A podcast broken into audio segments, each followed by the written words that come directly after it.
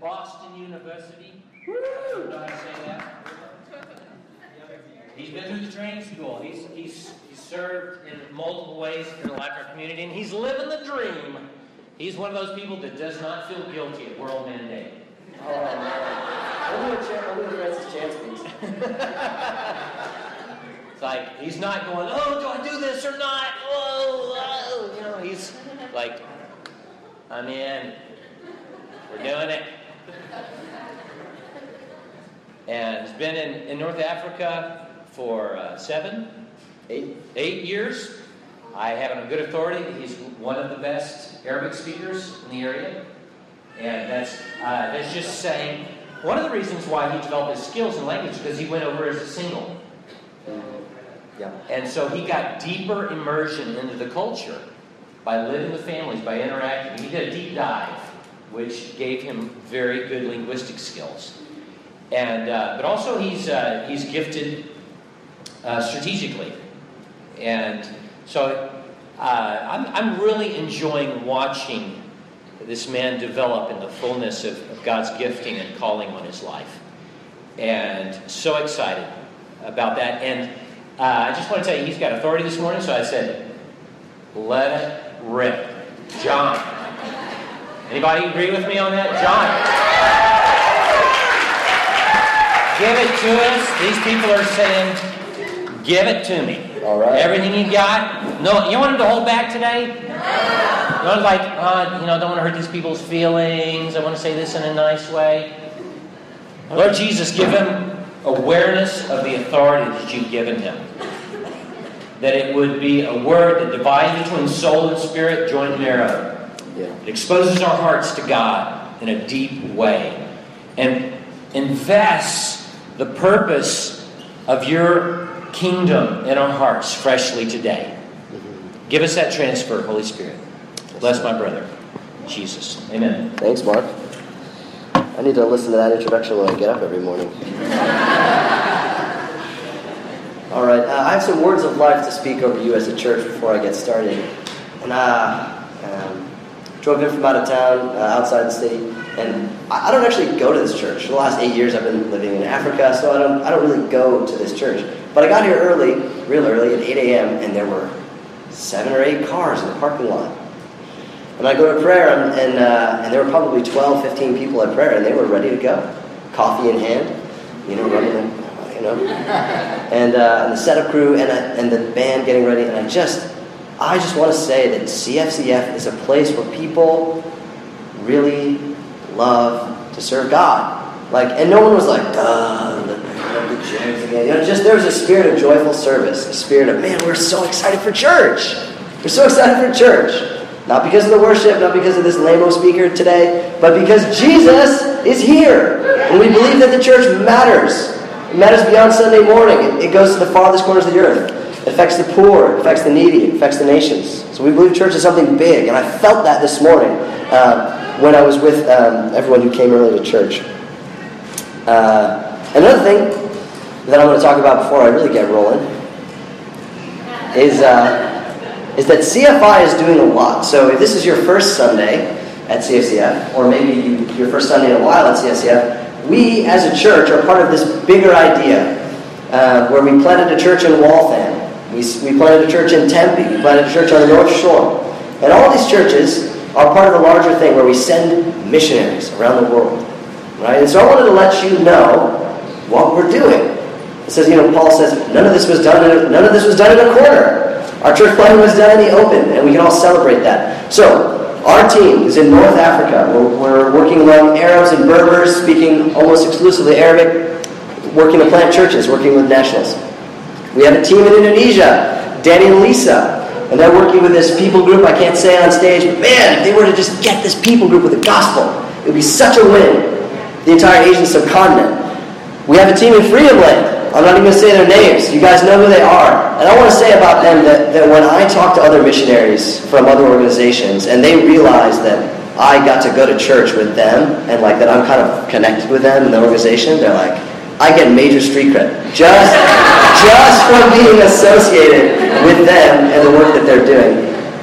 We have Uh, we have some people in India. So we've got Cassidy Kersey on staff with the Bangalore Training School. Awesome work they're doing preparing uh, preparing missionaries for the nations, in the nations.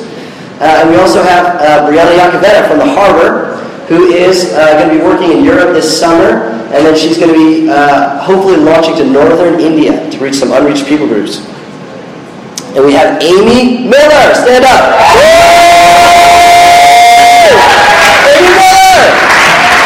So Amy Miller is just getting the batteries charged to launch out to Cambodia. And she and she's like, oh, church planting seems too easy. We're going to do holistic church planting. So Amy, Amy's going to work with national pastors and believers in Cambodia. She's going to plant churches with her team.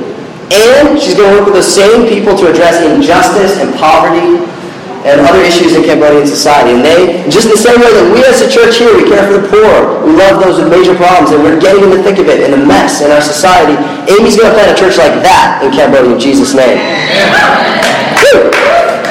And also, too, uh, that she doesn't get left out, Dale Storzbach. A handful of people, anyone know Dale Storzbach? She's from Harbor, and she's serving the Lord at the Black Forest Academy, uh, serving the children of missionaries around the world.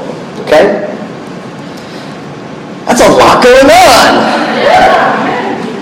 But I want to say that it's only the first fruits of what God has wanted to do with the church here. That's right. I think we need to stand in a place and be like, oh my gosh, we have people in Freedomland. We need to think about that and get excited. We need to think, man, we're reaching the rich people in Indonesia. This is for real. And then we need to think, but what could God do? But what else could God do? What other places, right? And as we expand what we're doing here in the U S, as we reach other places in New England, other places in the U S, those are going to be launching pads for other people to be sent to the nations in Jesus' name. All right. Can I have my first slide up, dude? Oh, not that slide. All right. Oh. We'll get to that in a minute. Don't worry. So Psalm one ten says this. The Lord says to my Lord, sit at my right hand, and I will make your enemies a footstool for your feet. The Lord will extend your mighty scepter from Zion. You will rule in the midst of your enemies. Your troops will be willing on your day of battle. Arrayed in holy majesty, from the rule of the dawn, you will receive the dew of your youth. The Lord has sworn and will not change his bond. You are a priest forever. In the order of Melchizedek. Now, I'll admit this is not your standard missions passage, but we're going to dig right in. Jesus himself quotes this passage when he's trying to explain to the Pharisees what it means for him to be God. The writer of Hebrews quotes this passage over and over and over again in order to explain how Jesus has the authority to forgive sin, make us right with God. And I'm going to use this passage today to talk about how we're all a part of God's Great Commission. Right here in verse three, it says, your troops will be willing on the day of battle, arrayed in holy majesty from the womb of the dawn.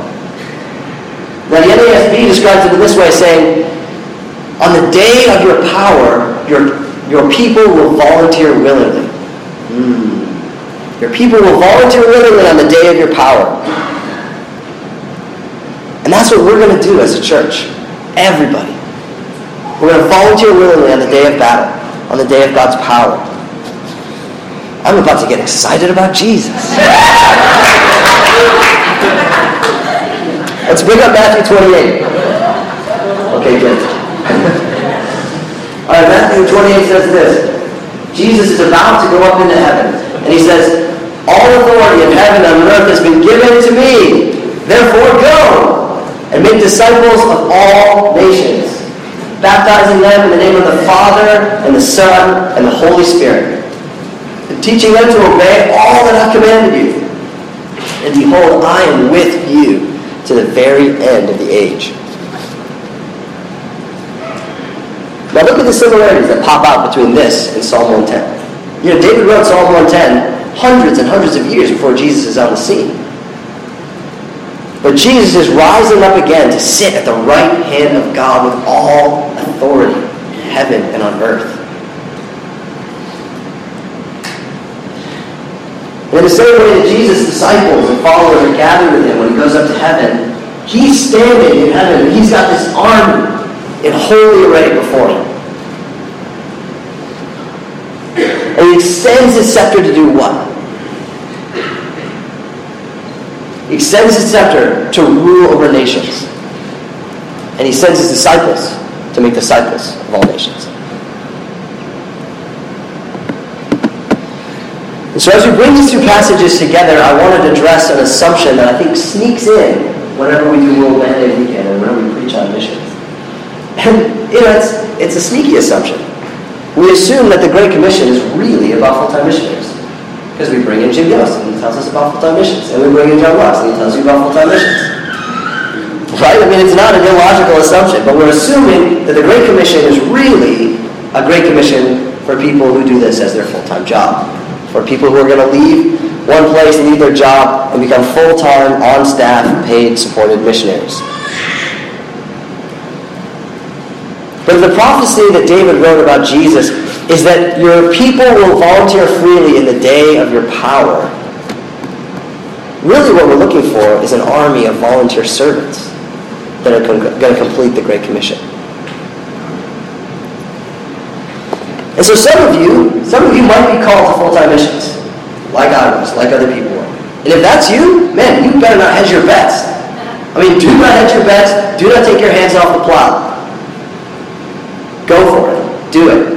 But if that's not you, let me just let me just take that weight on your shoulders that stresses you out and chuck it. It's not helping you do anything to feel guilty about not being a missionary. In Jesus' name. Okay? So I believe that the Great Commission can only be accomplished by an army of volunteer servants, the entire church mobilized and empowered to reach the nations. And one of the things that makes me believe that is just mathematics. I mean, any math majors? two hundred people know math majors? Embarrassed. Okay, you've got three embarrassed math majors. Okay. All right, someone needs to preach on math next week. Um, the mathematics of it alone. So in my nation, our goal is to reach thirty-three million Arabs and Berbers. thirty-three million. Now, if I was going to go after them one by one by one by one, you know, say on a good week I could do one a day and really get the gospel with some level of relational connection. One a day. Mm, give or take ninety thousand years. ninety thousand years. I better have really good health insurance. and, and the thing is, adding another thousand full-time missionaries to my nation is not going to solve the problem.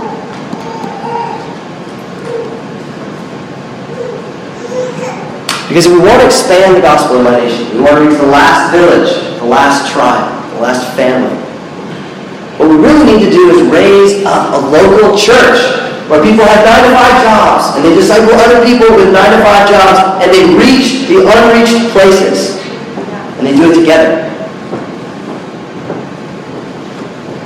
That's what I want to do as a full-time minister, a full-time missionary, is to find that, to establish that, and to release that in my nation. So God is looking for plumbers. He's looking for traffic cops and lunch ladies. He's looking for actuaries. Everybody's involved. Because the Great Commission, the final mile, the final inch, is going to be completed by everybody together, not missionaries. Now I want to talk about a second assumption that we make. I think sometimes we glorify having left careers. So I had a career. I was on my way into graduate school. But you know what? I would have been terrible at that. I would have just been awful. I mean, praise God that I didn't go to graduate school. You know, I would have been like tipping over beakers everywhere. It would just have been a disaster. I really, you know.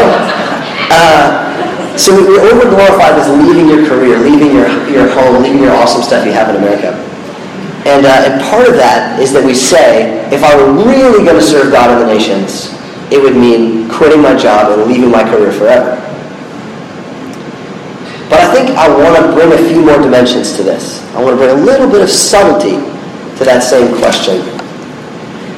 and say that maybe God might not ask you to abandon your career. Maybe God would ask you to risk your career. What do I mean by that? Let me give the example of my wife, Lila. Raise your hand if you know Lila. And I remember after Lila had been at C F C F for two years and I'd been in Africa for two years, I came back here and everyone was like, oh, you're, you must be Lila's old boyfriend. And I was like, eh. I can see if I was, you know, doing stuff in North Africa. And, uh, and uh, she, she had such an influence in this church during the time she was here. And uh, one of the things I want to tell you about her is that, that before marrying me or dating me was really even on the horizon, she was working as an executive at this N G O in Boston. And uh, and she, she called the board together and she said, hey guys, um, I'm giving you six months notice. You're going to need to find a new director, because your current director is going to move to Africa. And so she was risking her job, risking her career, saying, I'm going to go to Africa. And she was initially intending to go to West Africa to find another opportunity there to work with an N G O. And instead she moved to North Africa and worked with us and our team. We got married. Yes. But Lila took a major risk. I mean, she was in, the, I mean, she was really in an incredible position, and she took a major risk leaving her job. But her goal wasn't to just abandon her career. Her goal was to risk it. So when she went to North Africa, she immediately started looking for another job, because that place, as an executive and N G O, was the ultimate place for her of influence and service in God's kingdom. It wasn't second best for her. That was number one for her. That was God's call for her. And when you think about her, pray that God would give her an opportunity again to stand in that place in North Africa. I want to give you the example of Kelsey Yarnell. Raise your hand if you go to B C. Man, I hope that Kelsey Yarnell really goes over all of you in a big way. So Kelsey, B C student, grew up Catholic, not following God, gets involved in faith group. Wow, this Jesus stuff is pretty interesting. Decides she's in it. I'm in it. I want to follow Jesus. She begins being discipled, begins really growing in the Lord.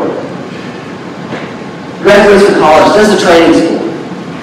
Ends up out in California again. And the Lord called her to come to North Africa, and she bootstrapped her way there. I kid you not. She, she contacted us and she said, hey, I want to come work with you. And we're like, okay, what do you want to do? She's like, pretty much got it.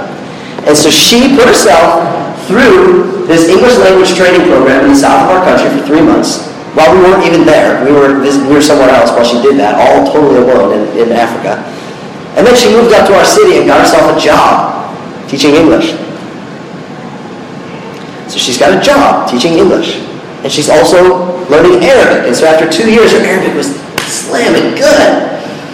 And she starts discipling young women in Arabic, in French, and in English. She starts sharing the gospel a ton. And people come to faith. A bunch of people come to faith. Right?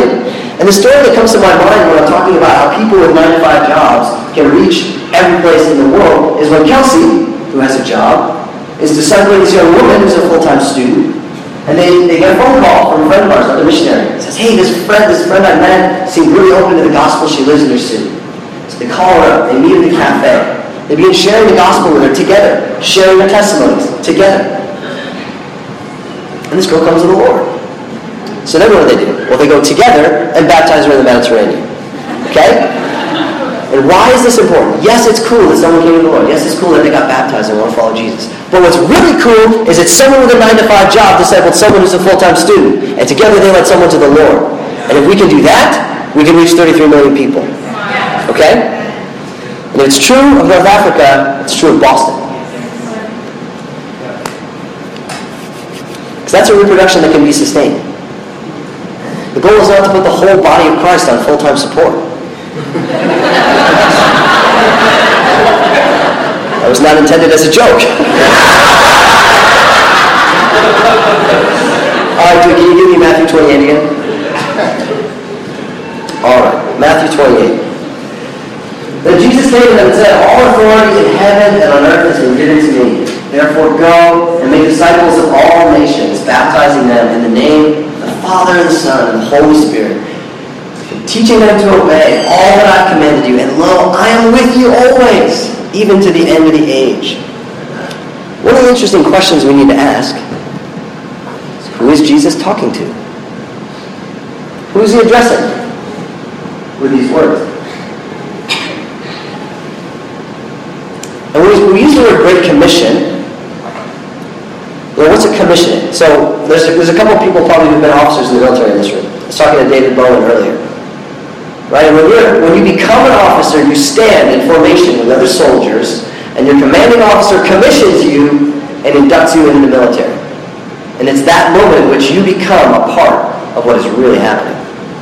You're not a trainee, you're in it. That's what a commission is in that sense. And so this military image, yeah, that drops right out of Psalm one ten, right? Your troops are willing on the day of battle, you know? Your people volunteer for this military expedition. They stand before you and pull you away, right? But I want to I want to break from that metaphor. Because in this passage, Jesus is talking to his best friends. And not just the twelve, all of his best friends. I mean, Jesus' mother comes to him and says, you know, Jesus, you got to come out, what are you doing? And he says, who are my mother and my, my brothers really?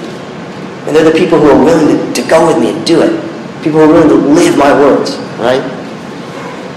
So the people Jesus is speaking to, they're his best friends. You know? They're the people who really, really cares for in the world. The people who stuck with him when everyone else walked away from his teaching. They're the ones who stuck with him when he was when he was captured by the temple guards. They're the ones who stuck with him when he was crucified and put in the grave. And they're the ones who were still around when he came back to life and proved that he was God. And so he gives his great commission to them. It was an invitation for the people he cared most about in the whole world to be a part of what he cared most about.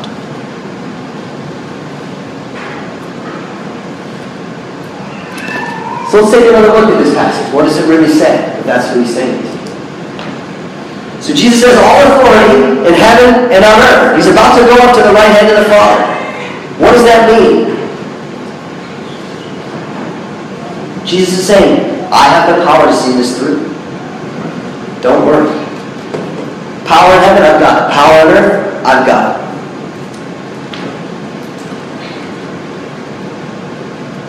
So therefore go and make disciples of all nations. And in the same way that he stretches out his scepter, he rules over nations. When we make disciples of every nation, we're bringing them under the authority and the love of God.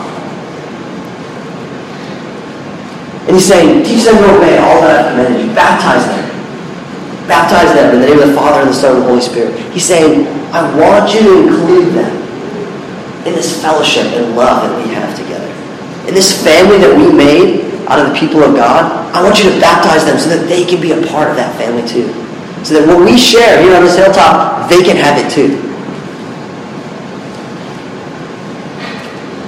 He says, teach them all that I have commanded you. He's not saying make sure they toe the line.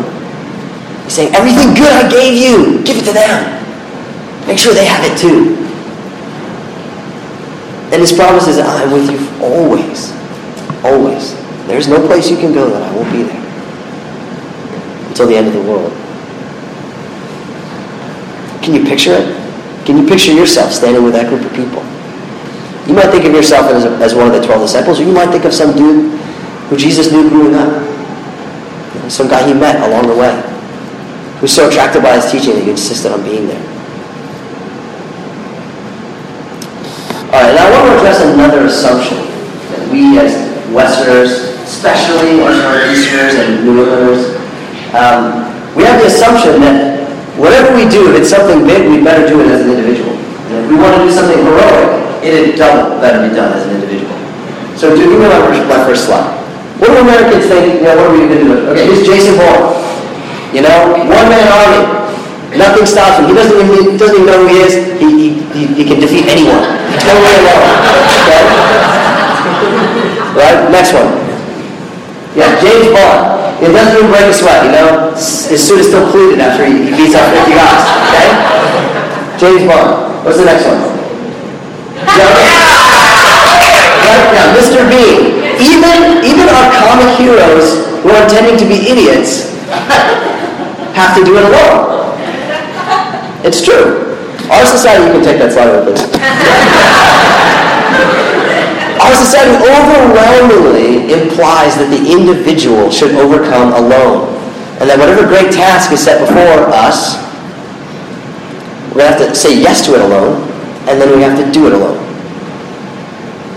But I would submit to you that um, the overwhelming story of the New Testament is people doing it in community. I mean, there's one point Paul, I think he's in Athens, and he says, I couldn't stay. The door was open for me for effective ministry, meaning God opened a door for him for effective ministry. But he said, I couldn't stay because he was waiting for his friend. So important to him was this community of doing missions together that he wasn't willing to jump through this hoop that was obvious right in front of him. Now let's take the example of Saul and Barnabas. So the people of Antioch get together. And the reason we are named Antioch as believers is this is what we want. There's a community of believers that gather together. They love each other. And they're praying. And the Holy Spirit comes and he says, set apart for me Saul and Barnabas. Right? Interestingly, the passage doesn't actually say that he said that to Saul or Barnabas. The community came together. And they identified these two people, and then they sent them out again in community. So I want to submit to you that the Great Commission is about saying yes in community. It's about doing it in community. And so when we have World Mandate Weekend, and we're like, oh man, the nations, right? There have been a lot of things given to you to process, to wonder about, to consider, think about your future. But I really invite you that when you ask those questions, ask those questions with your family. Ask those questions with your kids, with your wife. Ask those questions with your faith group, with your faith group leaders. Ask the questions with your best friend.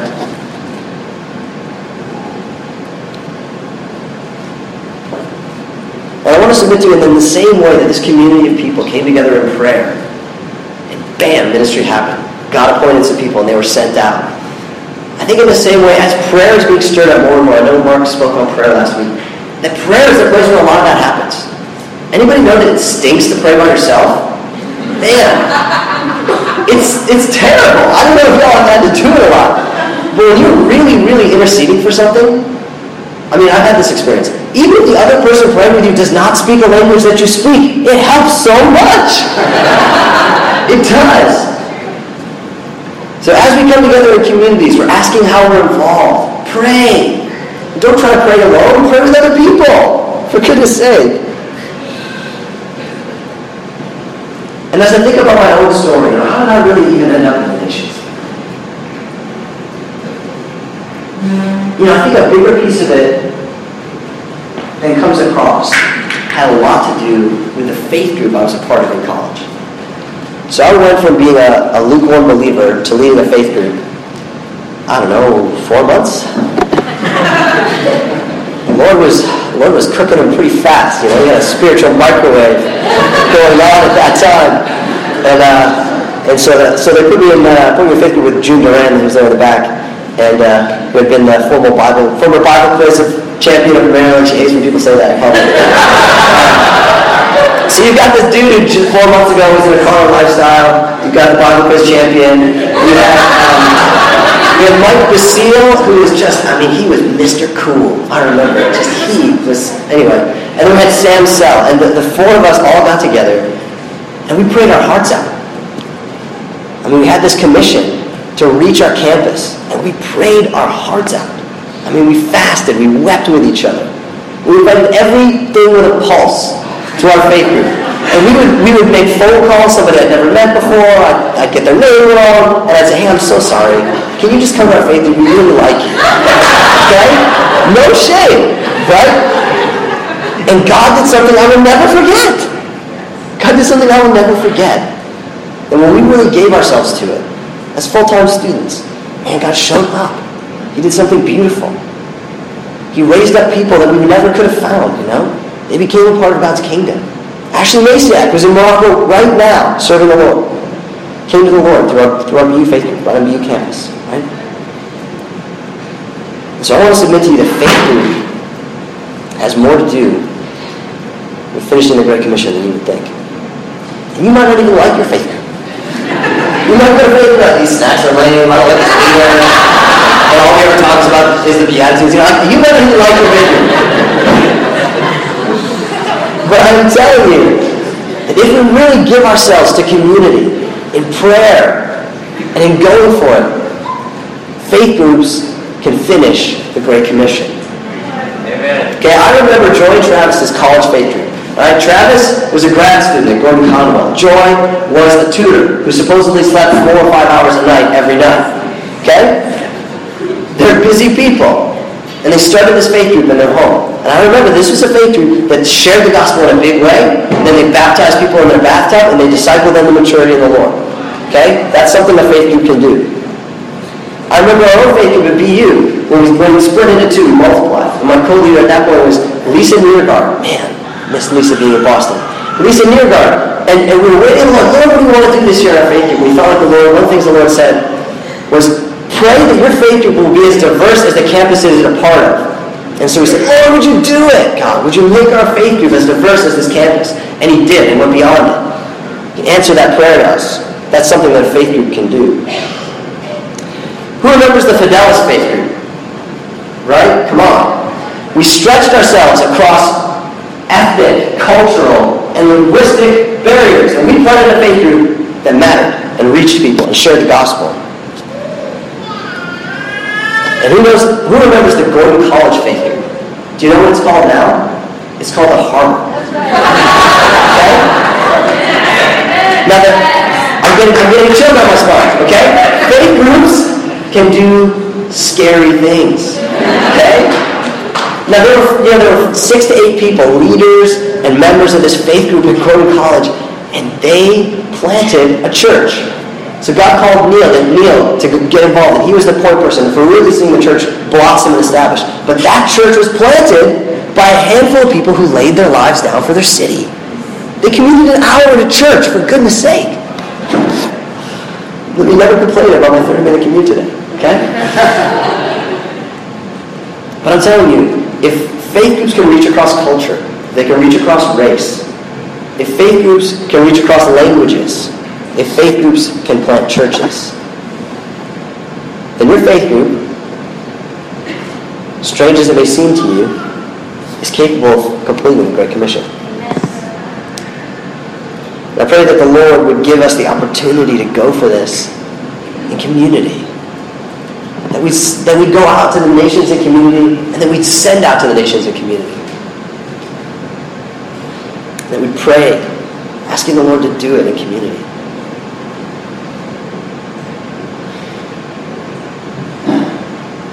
Now, as we close, I just want to bring one more image to you. So I, I, I asked some of the prophetic uh, people who are involved here at C S C F um, to, to, to wait on the Lord. Say, what, is, what does God have to say to us as a church about the Great Commission?